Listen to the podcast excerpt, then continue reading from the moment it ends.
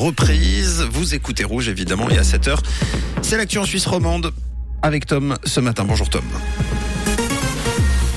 Bonjour Mathieu, bonjour à tous. Au sommaire de ce journal, nouveau rebondissement dans le drame d'Yverdon avec des impacts de balles retrouvés sur les de victimes, le trafic ferroviaire encore perturbé entre la France et la Suisse et un temps printanier pour ce début de semaine. L'incendie d'Yverdon a basculé ce week-end en drame familial. Les analyses médico-légales ont montré que les cinq corps retrouvés dans la maison portaient des impacts de balles. Une arme à feu a été retrouvée à côté du père qui pourrait être l'auteur de ce quadruple homicide avant de mettre fin à ses jours. L'enquête se poursuit pour déterminer ce qui a engendré une telle détonation puis l'incendie. Mais d'après les premiers éléments, des quantités assez importantes d'essence auraient été retrouvées dans plusieurs pièces de la maison. Un box du souvenir a été mis en place pour le recueillement dans le centre équestre que fréquentait la famille. La pub ne disparaîtra pas des rues de Genève. Les Genevois étaient appelés aux urnes ce dimanche pour se prononcer sur deux votations. L'initiative communale Genève Zéro Pub qui voulait interdire l'affichage commercial en centre-ville. Cette dernière a été rejetée par 51,9% des votants. Une autre initiative était également soumise au vote, une initiative cantonale, cette fois-ci se proposant de taxer à hauteur de 100% les dividendes des gros actionnaires. Ce texte a également été refusé dans les urnes plus nettement à 59,2%. Les congés maladie de plus en plus fréquents à la poste. Si le géant jaune a présenté des chiffres dans le vert la semaine passée, les absences pour des raisons médicales sont dans le rouge. D'après le Sontax Blick, l'année dernière, chacun des 46 500 collaborateurs s'est absenté en moyenne 15,8 jours pour un arrêt maladie. Ce chiffre n'était que de 10,5 jours en 2010 et 12,4 jours en 2015.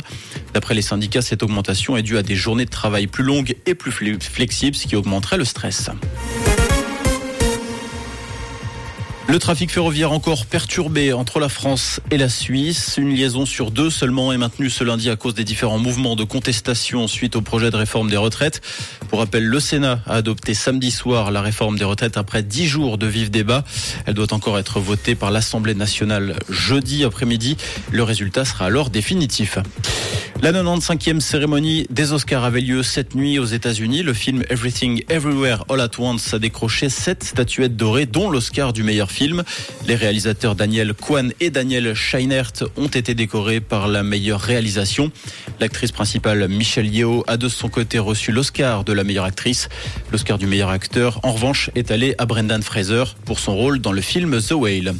En football, Liverdon signe un incroyable comeback face à Axamax lors de cette 25e journée de Challenge League. Mené 1-0 jusqu'à la 90e, les Vaudois ont inscrit deux goals dans les arrêts de jeu, d'abord à la 91e, puis 94e. Victoire 2-1 donc pour Yverdon qui pointe à la deuxième place du classement. De son côté, Neuchâtel-Xamax est bon dernier. Et pour aujourd'hui, quelques nuages en matinée avec de belles éclaircies à prévoir. Pour vos températures, elles sont douces et de saison. Compte 7 degrés à la Tour de Trême et à Bulle actuellement et 8 degrés à Agnières et à Chênebourg avec toujours un petit peu de soleil en journée et une dégradation euh, pluvieuse annoncée euh, pour la fin de journée en soirée et notamment dans la nuit de lundi à mardi. Un très bon début de semaine à l'écoute de Rouge. C'était la météo, c'est Rouge.